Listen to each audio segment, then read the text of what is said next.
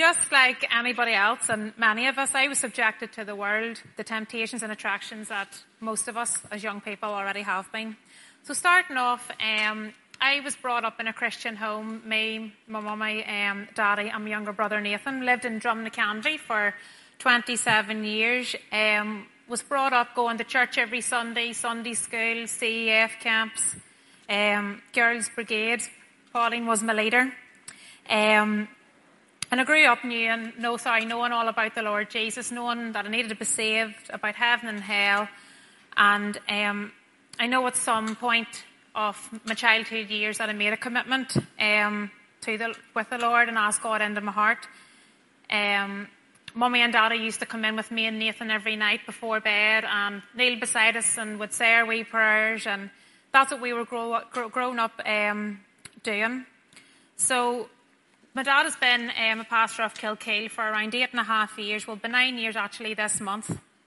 And many people um, who don't have a daddy as a pastor and, you know, are seeing just what happens on a Sunday morning um, don't realise, as, as Alison will agree, the pressures and the preparation that goes on behind the scenes. And you have a wayward daughter who's being a nightmare. And, um, you know, you nearly get attacked more by the devil. And you know, people think because you're a pastor, you have every, you know, the Lord's so good to you, you have no worries, you have no panics, you have, you have no arguments at home. But um, I can, from my testimony here tonight, that is very, very wrong. And I believe more so that my mum and dad were attacked far more because my dad was in ministry, he was leading people to the Lord, and the devil, you know, used me to cause them so much hurt and so much pain. So I went to Moyallen Primary School just out the road actually, and was always known um, as a chatterbox. I don't know how because I don't really talk, don't really talk that much, but was always told off for talking and, and not listening. And some people might say not much has changed. But um, I discovered very quickly that I loved my sport. Anything to do with sport, I signed up to it. Whether that was football, hockey, tennis, athletics, I was, I was doing it. And I went on to Killicomaine, and it was in Killicomaine that my sporting really took off. Um, I was playing for uh, hockey teams, Portadown Hockey Club, um, the younger age group, and the A team in Killicomaine. And but that was all really good. I had, you know, I was known for my sport, and but whenever you get known for something, you can get a wee bit popular, as some of you would know, and that went a lot to my head. You know, I thought it was brilliant having a big group of friends, and you know, your your classes being cool and everything. But in Killicomaine, it was actually things started to change slowly, even though I couldn't see it, but things did start to decline for me here. Um, in Killicomaine, it was actually, I look back now and really ashamed, but it's actually, I started, I tried my first ever cigarette at this age, must have only been about 13. But when you're in that group of friends and, you know, everybody else is doing it, you just want to fit in, you just want to look cool, you don't want to be the odd one out having people talk to you. And I knew deep down that it was wrong, and I knew if my mummy smelt it off me, you know, she wouldn't be able to sit for a week. And she used to tell me she didn't nose on her like a bloodhound. And but with peer pressure and stupidity, I done it anyway, and always thought I'll never get addicted. I'm just going to do it to look cool, and that'll be the end of it. But little did I know. So then, from Killicomaine, I went on to Craigavon Senior High School, and this is my favourite school of all. But at the same time, it's where my life really did start to decline. Um, the age of 16, I was playing for older hockey teams again, playing for Portadown Club, was playing for the Lurgan Club. Um, again, getting more popular, people are knowing you, people, you know, are seeing you, and um, very quickly, the friend groups, you know, grew bigger. I was mixing with people I shouldn't have been mixing with, um, and I just started to get deeper and deeper into, into troubleness and badness. I was known, you know, some of the girls, as you know, back in school, you thought it was cool if you had your short skirt and your tie was the on length and you were bright orange with Johnson's, well, it was Johnson's, you know, fake tan back then. And pure orange, and we all thought, well, we're lovely. But you look back now at some photographs and you think, oh my goodness. Now I know why mum used to tell me off.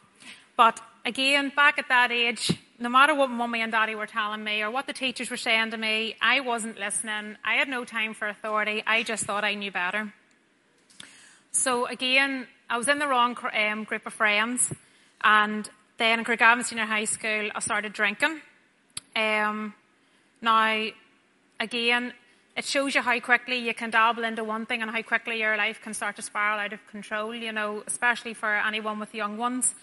Um, I just thought I was going to smoke and I was going to be cool, and next thing I was introduced to alcohol and, and I was drinking and stuff, and I wasn't a, I wasn't a nice person looking back. I really, really wasn't a nice person. Um, you know, I was had no respect for teachers, had no respect for mummy and daddy. I was arguing, I was fighting, I was smoking in school, and I was you know, lying to my mummy, telling mummy I was in one place and I was somewhere else. And I had the police at my house for so many different things and, and really embarrassed, you know, no, no, especially, well, any parent doesn't want the police to be rocking up their door over, over their child. But again, I just didn't care. I had no respect and I just thought I knew better. And like my poor mummy and daddy, they were praying for praying for me all the time. And, you know, they're still bringing me to church. And it was a fighting arguing match each Sunday, but I still went because they were, well, they were the boss and I had to go because they weren't going to leave me in the house. But um, I didn't actually tell my daddy this until I was to give my testimony back um, in Kilkeel a few months back. Um, if anybody ever remembers CE that used to be on in Portadown on a Saturday night, my dad used to bring me there, you know, thinking, right, we'll not running the streets, we'll drop her off to CE in Portadown. And Daddy would have tried the horn, I'd have been away into the door like this, away into the toilet, looking up through the window, seeing him drive off and away out the front door. So bad, so bad, isn't it? Away up the, away out to meet my friends, and like my poor mum and dad thought I was in there, and I was away running the streets, and I look back now, that is so dangerous, especially in the job I'm in now, because anything could have happened to me, and as a young person, you know, you do think you know everything, and I could have ended up, dear knows where, but the Lord kept me safe throughout it all. So I went on then. My, my, I really, really wanted to be a PE teacher. That was coming from a sporty background. Really wanted to be a PE teacher. And um, I had went to Armagh, then on to Newry for my degree to finish off my teaching. And by now I was really, really lost. I was so deep into the world, like really, really lost. And um, just wrong, again, wrong friend groups. Just, I could see them and they didn't want to make anything of their life. And I had a, you know, very good mummy and daddy who were praying for me and were pushing me to, you know, get myself a good career, get, uh, you know, everything. But I'm looking here, I'm studying. My friends are all out drinking and having the best time. They, that seemed the better choice back then. Big regret, but I took the long way around, but I'm, I'm at the right place now. But, so again, I was in the world, I was smoking, I was drinking, I was partying, everything. And um, I remember sitting in a house in Guildford, and I was with two of my friends and openly taking drugs. And I had always been one of these people, I'll never take that there. But I had watched them a couple of times and I had seen it didn't really look like it'd done anything to them. And I was just sitting there and I thought, here, I'm going to try some of that. And to be fair, they were a wee bit reluctant. They were like, no, no, no. And I was just like, well, if you can do it and nothing's really happening to you, I want to try it. And that's whenever my life then progressed even more into the world and I started taking drugs. Um, now, both of, the, both of them actually, I learnt later on in my years that um, both of them boys are actually now saved as well, along with myself. So amazing how the Lord, how the Lord works. Um, but now my life, I was at an all-time low. My life was just spiraling out of control. And mummy, mummy and daddy's heart were just broke. Mummy used to say to me, Rebecca, please, will you just please be careful. She could say my life was just, I wasn't doing things, you know, wasn't living good at all. And I think they were just panicking for my life, you know, worried about my health. You know, I was going out there, didn't know if I was going to come home that night, didn't know if I was going to come home the second night. And, you know, mummy and daddy always said to me, you know, how lucky, like, well, I know I'm, I'm lucky to be alive, but that is all down to prayer. And, you know, there's many a times I could have died because of stupid things I did and stupid things I took. But back then I didn't know this. I know this now, but every night that I didn't come home or I left the house and my mummy and daddy didn't know where I was going to be or what I was going to butt to, both of them would have went into my bedroom and knelt at my bed and prayed. Prayed that the Lord would keep me safe. Prayed that the Lord, wherever I was, whoever I was with, that the Lord wouldn't let anything happen to me. Prayed that He would ask me home, so He would um, bring me home. And to be honest, I owe everything to my wee mummy and my wee daddy. And I'm so thankful to the Lord that He spared me all them times, that my, spared my life and kept me safe. and that I didn't get into any trouble and didn't get any, you know, any black marks near my name because there's so many times I could have. And I'm just happy that the Lord spared my life and has given me the opportunity to change my life around for my mummy and daddy and my brother to see me. And a lot of people here as well who know me from the way I used to be back then. Pauline sitting over there, prayed for many years. Her prayer head was put away as well. But um, it just, power of prayer, like 27 years of prayer, well, 20, 25 years of prayer, and I'm here. But in Luke, this is Alison said, in Luke chapter 15, it tells us about the prodigal son. And, you know, that was me. I was just like him. I thought all these people were my friends. I thought, you know, this is great. But really, they were only using me because I was the only person with a job. I was the only person with a car. How were they going to get about? How were they going to get their carryouts? How were they going to get their cigarettes and whatnot? And, you know, going against my, I thought going against my parents who have been here a lot longer, but yet I thought I knew everything. Um, you know, I thought I was getting happiness, but I look back now and, you know, I just see how lost and I just see how broken it, you know, it, it hurts me to look back because I think I thought I was happy, but I really, really, really wasn't. But just like the prodigal son, I have two parents who really, really love me, and I thank the Lord every day for my mummy and daddy. Um, 2012, 2014, we, me and Mummy and Pauline, um, and a couple of us, a couple other guys went out um, with Abaana to do Street Reach in Uganda, and I think Mum just like brought me there to get me away from everybody because then she knew she'd eyes on me for two weeks. But we went over there and we worked with wee kids in the streets who didn't have mummies or daddies or had run away from home and, you know, they were living there and telling you a big reality check makes you realise, you know, made me realise how much my mum and dad do for me and how lucky I am because a lot of these wee kids, you know, five, six years of age, they're fending for themselves out there and, you know, very, very sad. But I came home from Uganda the second time and um, I remember just crying to mummy and just saying, Mummy, like, I just want to be happy. I just want to be happy with my life. I feel like something is missing. I just want to be happy. And I was looking in all the wrong places for happiness. It wasn't, do, we know, it wasn't doing anything for me.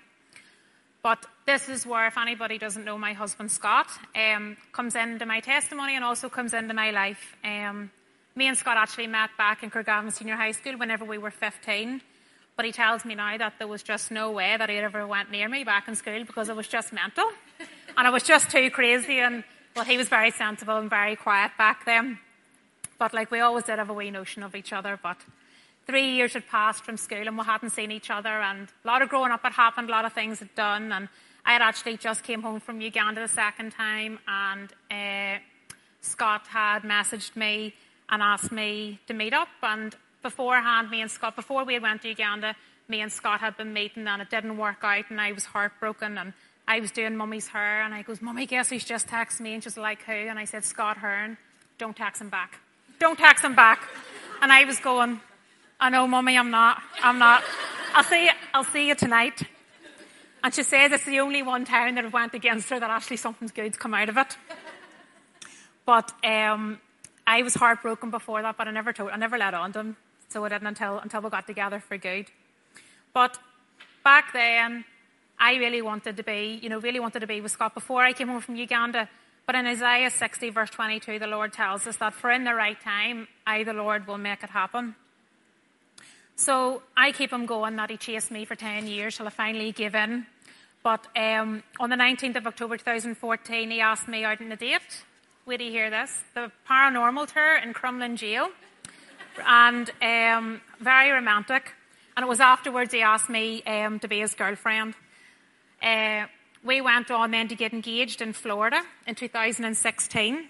Now, at this stage, we both weren't saved and Scott had Scott comes from a non-Christian background, um, and he was welcomed into my my home, you know, by my mummy and daddy, and they knew he wasn't saved, and but mummy and daddy just prayed for him and prayed that the Lord, you know, would save him, and um, it's just again the proof of prayer, you know, prayer just as what Helen had said, you know, prayer, even if you don't think your prayer is being he- heard, the Lord hears every single prayer, no matter how big how silly or how serious you might think it is. And, you know, again, rejoice always and pray without ceasing and give thanks in all circumstances.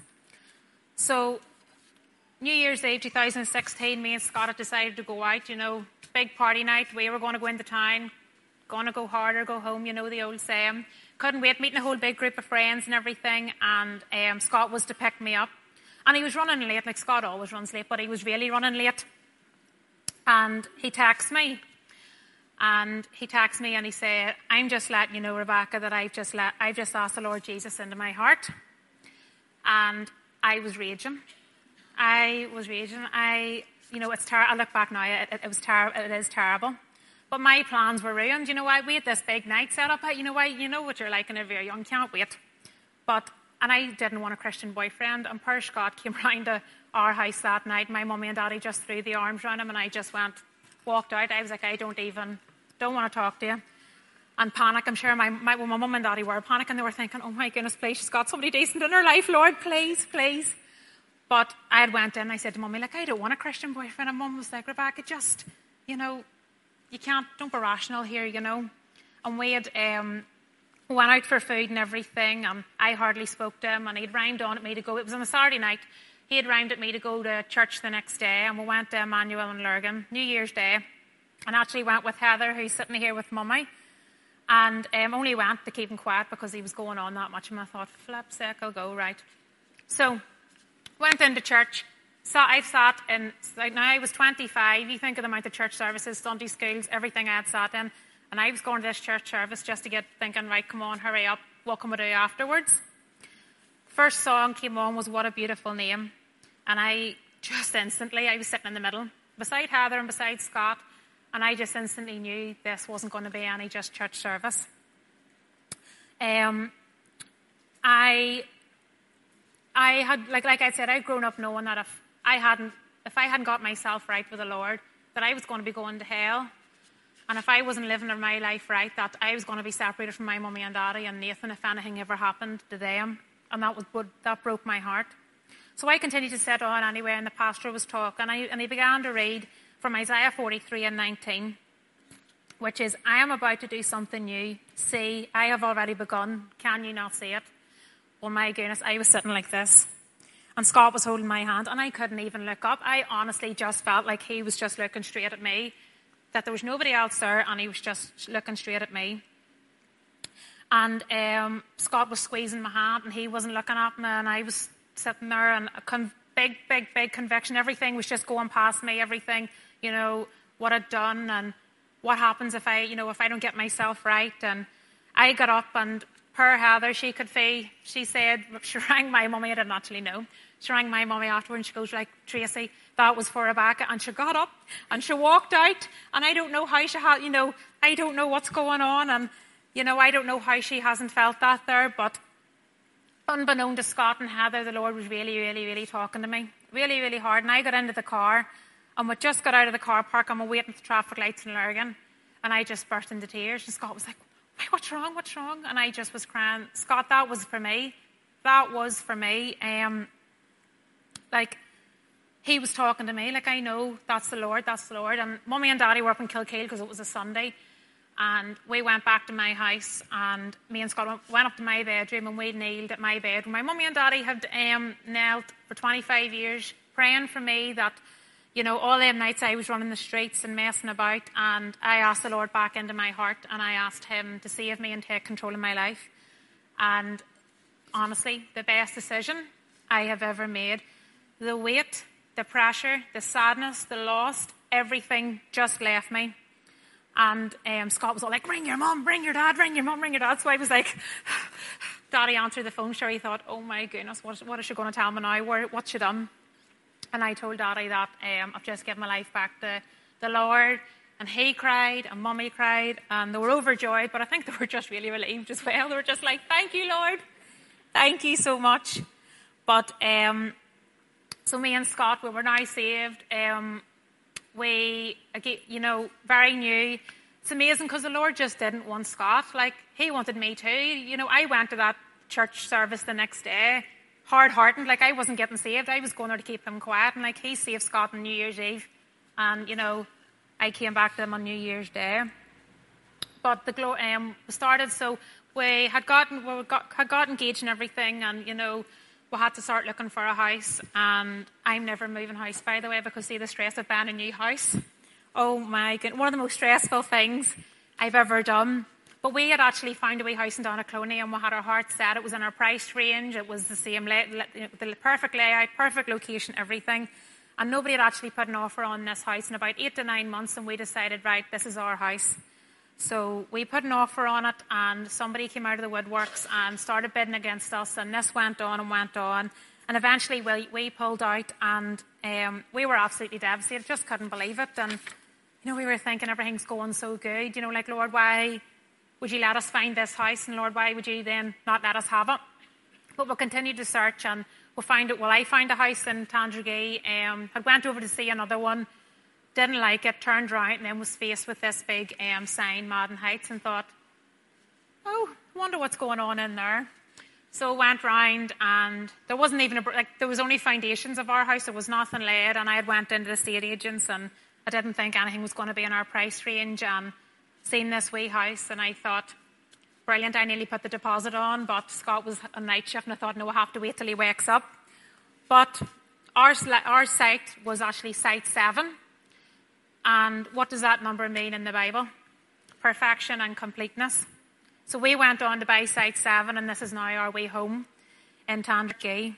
So we had our church, sorry, we had our house and everything and we were still going around different churches and we hadn't really settled anywhere and you know, you know yourself, you're a new Christian and you just really want to find a church. You want to find a church that you feel settled in because you've no, we had no Christian friends, you know, and you're trying to go on with your walk with the Lord and that's all you want. So began searching for a church and um, there was one Sunday my daddy had said, have you heard about Christ Encounters in Tandragee? And I thought, yeah, yeah. I was, we were so disheartened.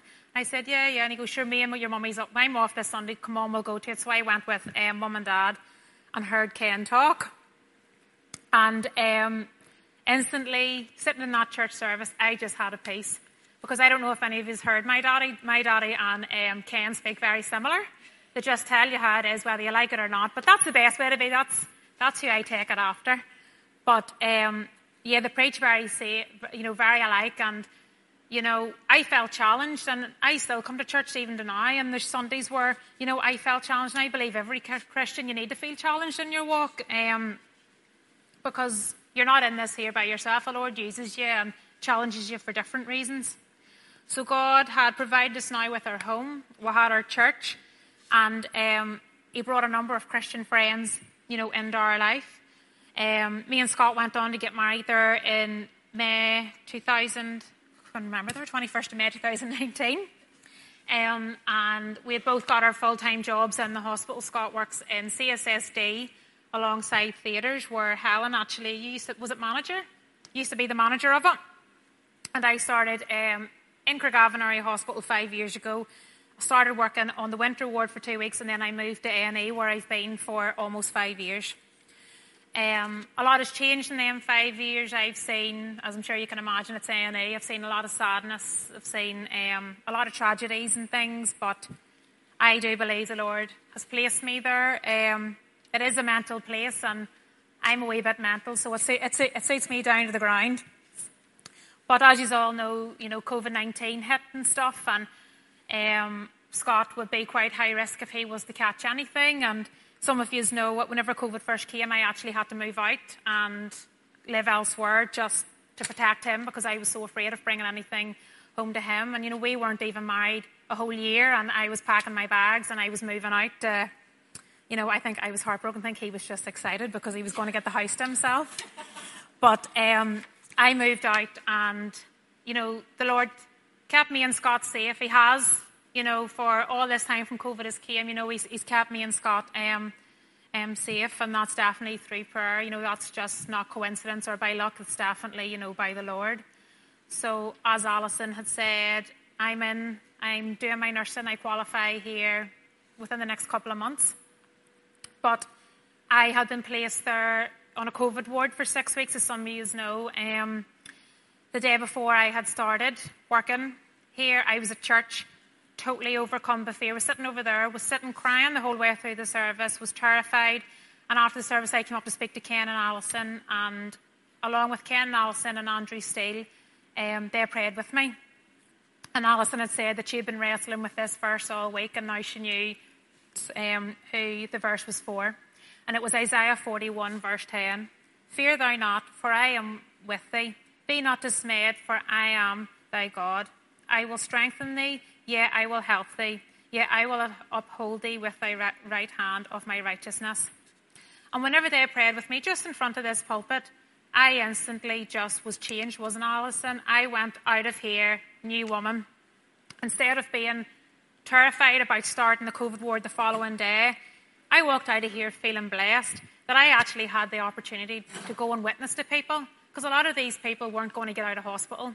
A lot of these people were going um, to pass away in hospital, and I just felt really blessed that I was actually having, the Lord was going to use me to speak to these people and to witness to these people in whatever way um, that He wanted. And I remember coming home that night and um, I had a couple of wee tracks, and I put them in my lunch bag and I thought, Lord, I have five tracks here. If I can give these five tracks to five people in my six weeks, I'll be, I'll be happy.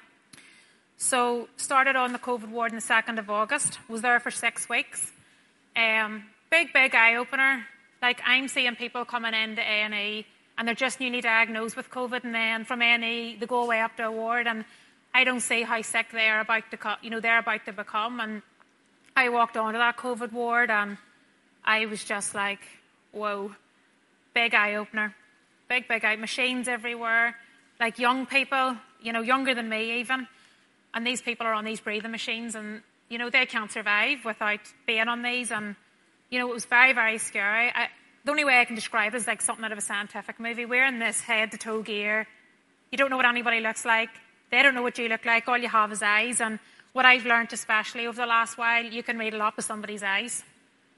So, on my, it was actually, I started off a night shift. On my second night, I was down on the most high risk part of the ward where um, they're on G- uh, GPs and on stuff called CPAP and NIV to help, to help people breathe. And um, I met a wee man called David. He was my, my patient. And he just happened to be the first person that I went over and I started talking to. And I sat down beside him and I started talking to him. And you know, I knew he wasn't well. I'd been handed over. I knew he wasn't, he wasn't, you know, too good. And he just started talking. He was talking about his wife, talking about his children. And um, I thought, you know, the Lord, I could feel this way, inkling, you know, feel the Holy Spirit really taking a hold of me. And I was like, Lord, am I meant to pray? Am I meant to talk to this man? I don't know, Lord, you know, help me.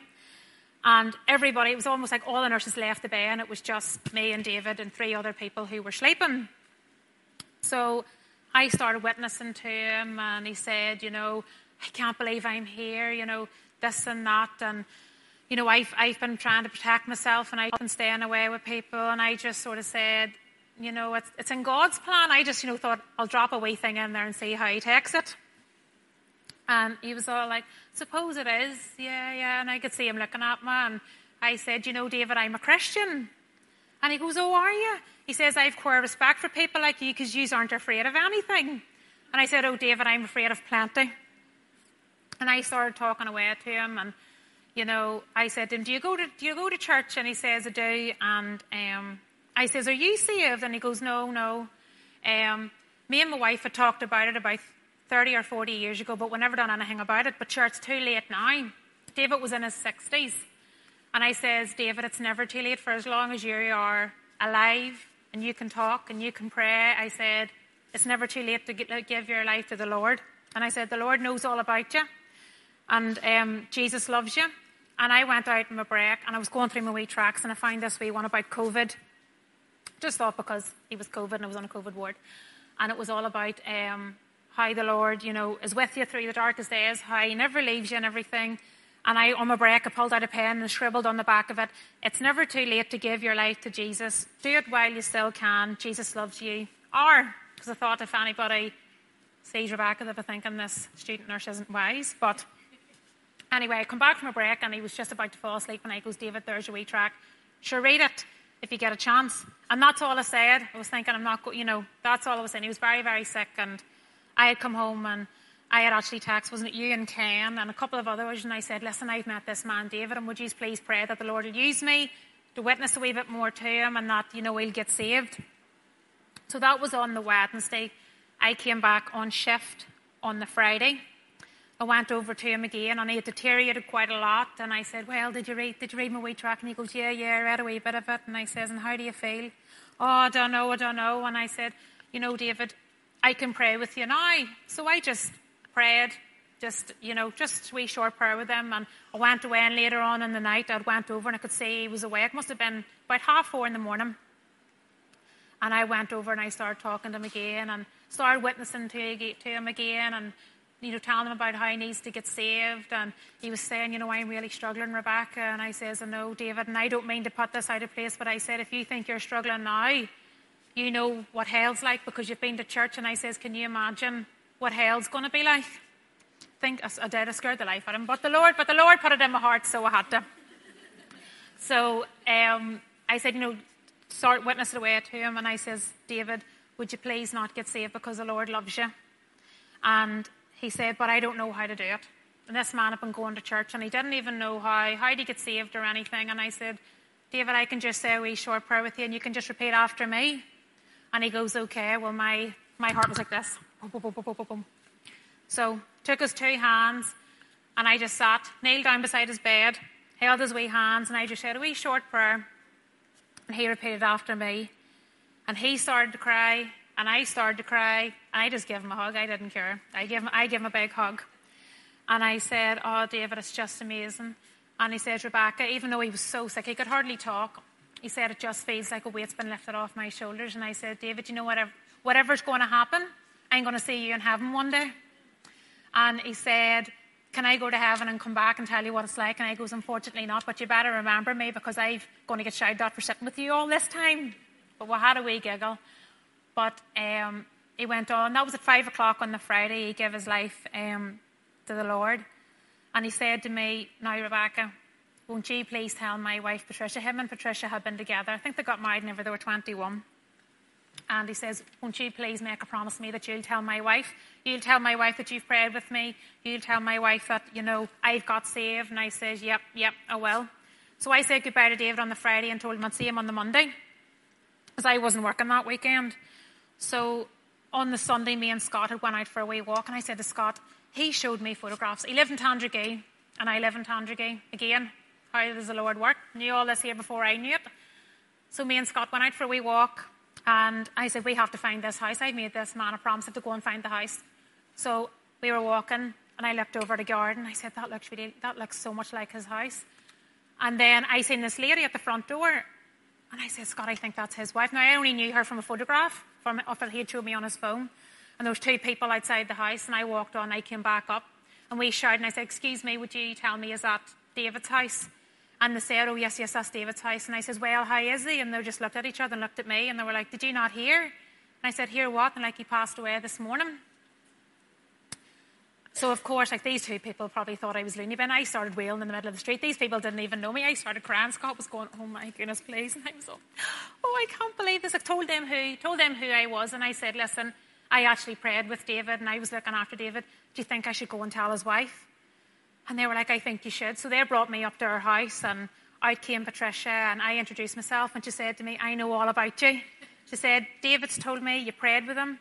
She say that he told me that he got saved, he's gave his life to the Lord. And I says, Yes, I'm actually a Christian myself. And I went on, you know, just to tell her. And me and her hugged and we stood and we cried. like I'd only met this man three times, but he had just taken such a big place in my heart. And he will, he will, he will always have a special place in my heart. And because David was the first person I've ever led to the Lord. Like, I was going on to this COVID ward happy if I could give out a tract to one person. I wasn't expecting to pray with somebody and, you know, lead into the Lord. But Patricia asked me, could you have my wee number and stuff? And I says, of course you can. So exchange numbers and I just left it that there. The following week, sorry, that was on the Sunday. On the Friday, it would have been David's birthday. And I had came home from night shift and on my way, I had got a wee thinking of you card and got a wee um, Bible tract with verses for grief that you would read for a month every day. And I, it was really early in the morning. I just put it through the letterbox and left. And that, that's just how I just wanted her to know, you know, she'd just lost her husband and it was going to be his first birthday and she didn't have him. And that's the way I left. I'd never heard anything off, else off Patricia and that was okay. And then two weeks ago, two weeks after that, I was out walking Cooper before I had to come to church.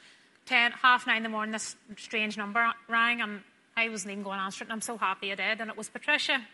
And she says, Hello, Rebecca, it's Patricia. She says, She was in total bits. She was crying her eyes out, and she says, I just need to see you. I really need to see you. I said, Well, I can come now. And she goes, Are you sure? said, I'll come now. So I run back to the house, run up the road like something not wise at nine o'clock in the morning. Got into the house, Scott saw something that happened to the dog, and I said, Scott, Patricia's rang, we need to go to our house, need to go to our house. I said, go to your church, I'm going round to see Patricia. So I went round to Patricia, and me and her sat, and we cried, and we talked, and, you know, she said to me, like, Rebecca, God's really been speaking to me. And she went on to tell me how, and we Bible verses have been coming at her and stuff, and she says, I really want to get saved. Well, I just thought, oh Lord, this is amazing. I just could, couldn't believe it. It was like, oh my goodness. So in our wee sunroom, you know, where her and Dave, we David's photograph and everything, where them two would have sat all their life. Um, me and Patricia held hands and I led her to the Lord too. And, and she got saved. And I'm still in touch with Patricia, you know, to this day. It's just, just brilliant. And, you know, send each other wee Bible verses and everything. So it's amazing. So just pray for her daughters. Her daughters, you know, they didn't get to see their daddy at the very end, and they're struggling a lot with that. And because I put myself in their in their shoes, if that was me, you know, it would break my heart. And they're not saved, and you know, they're blaming God, you know, which is understandable. But just keep them, her three daughters, in in your in your prayer. But I thought that was it. I thought, Lord, this is brilliant. Like, not only have we give out a tract of, you know, there's two people who's got saved. So I thought that's me finished. I went on into work. And then my third week, I walked down to the OBS and opened up the bedroom, sorry, up, opened up the way bedroom door, and there was Adele sitting.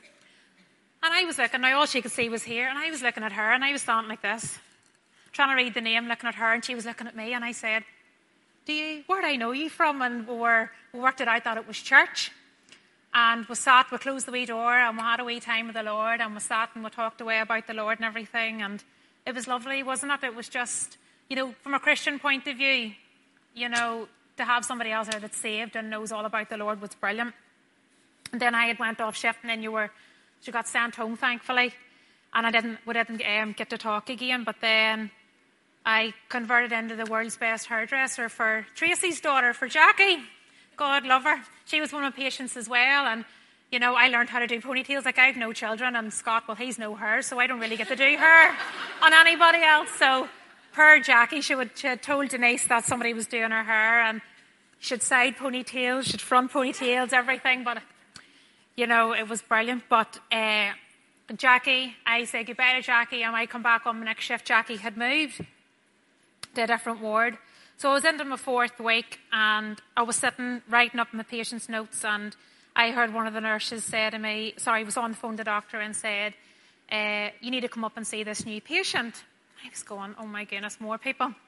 And I could hear what's the patient's name, and all I heard was Jennifer McClatchy. And I was just like, oh my goodness, Lord. So I said, right, Lord, what do you want me to do?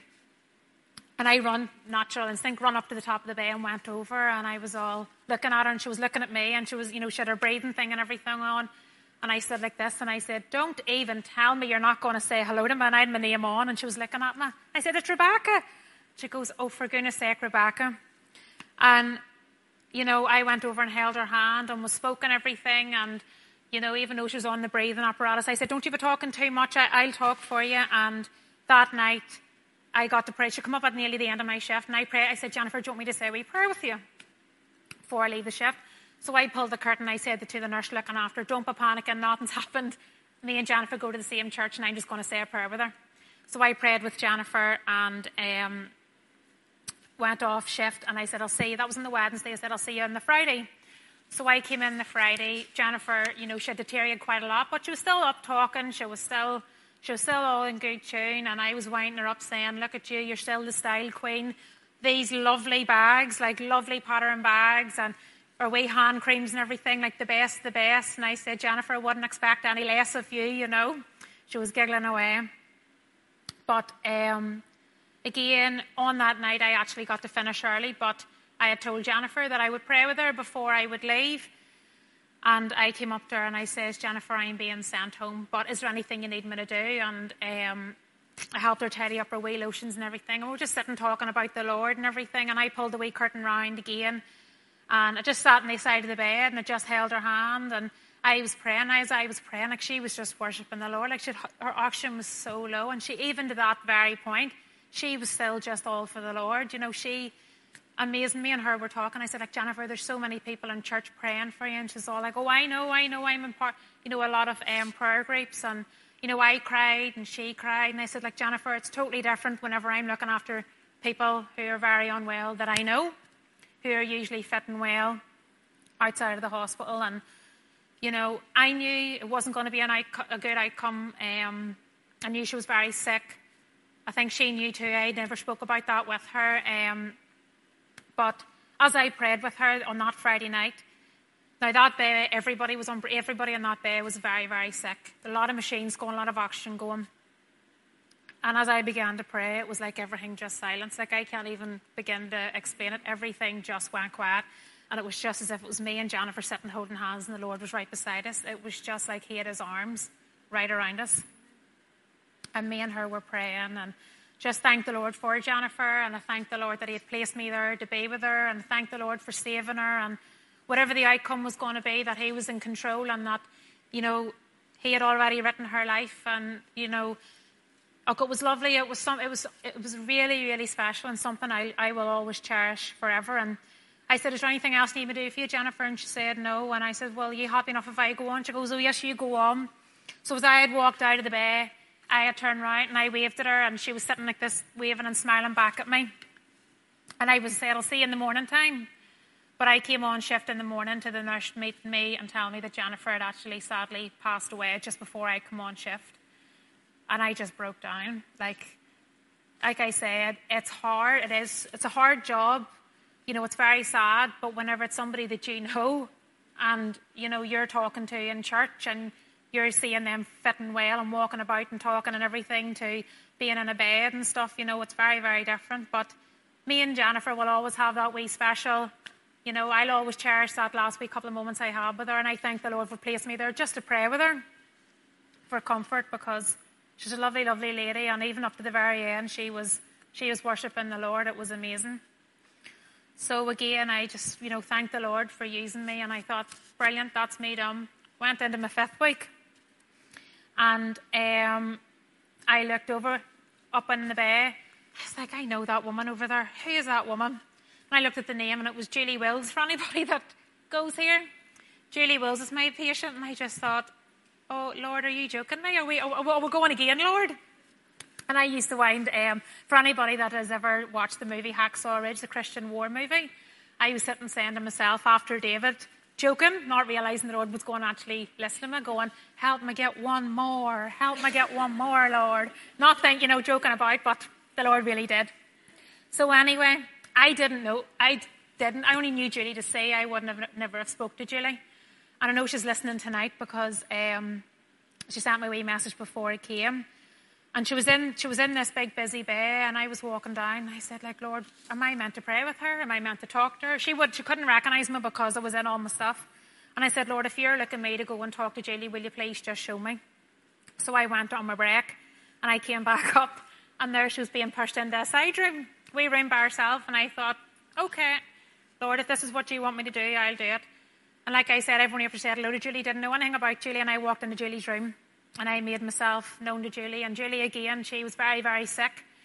And um, just sat on the edge of the bed and I just talked away to Julie. And I went from not knowing her to nearly being like best friends and know each other inside out now because I've talked that much. Times I had to tell her, don't you be talking because your oxygen's not too great, I'll talk. But um, the Lord gave me the opportunity to pray with Julie for all of that week, any time I was on shift, even if she wasn't my patient, before I went home or at the start of my shift, I made um, a way point to going in and praying with Julie. And, you know, it was lovely. You know, I know Julie really appreciated it. And I said, you know, Julie, this is just, this is what the Lord does. The Lord puts people in our paths. And if we're least expecting it, whenever we're at our it's just to be a way comfort to each other. But, you know, me and Julie have way, way special times in that ward now. But lastly, I just want to thank everybody who prayed for me. You know, I don't know who, who prayed for me. I know there was a lot of people praying for me and praying for me and praying for my protection because on that whole six weeks where I could have caught COVID very easily, the Lord kept me safe and I didn't. Like I was holding hands with people, I was touching people, I was right beside people with these machines and very, very high risk and the Lord kept me safe and I just want to thank each and every person who, who prayed for me and who continues to pray for me and continue to pray for me because I am an A&E and it's, you know, it's a red zone and, you know, there's COVID coming in every single day and, you know, A&E can be quite dangerous. But just back to the wee part of my testimony, I just want to say if there is a parent or anybody here that has a loved one that's running wild in the world or anything, I'm, sta- I'm standing here now and I am proof that prayer works. You just keep praying because even if you don't feel like your prayers are being answered, believe me, the Lord is answering them. And like um, Helen said, the Lord is the same yesterday, today, and forever. And the answer might not be yes, it might be not no, it could be wait. And I know as well, I'm very impatient, Scott would tell you. But the Lord does everything for a reason. And if I had got saved all them years ago, I wouldn't be able to share my experience that I look at it now with young ones who come into A&E who are lost in the world. And, you know, I might not never have got into the nursing career and got to spend them times with Jennifer and Julie and other people I got to pray with and witness and meet David and stuff. So just keep holding on to God and keep praying, praying for them. And thank you all so much. That's my wee testimony.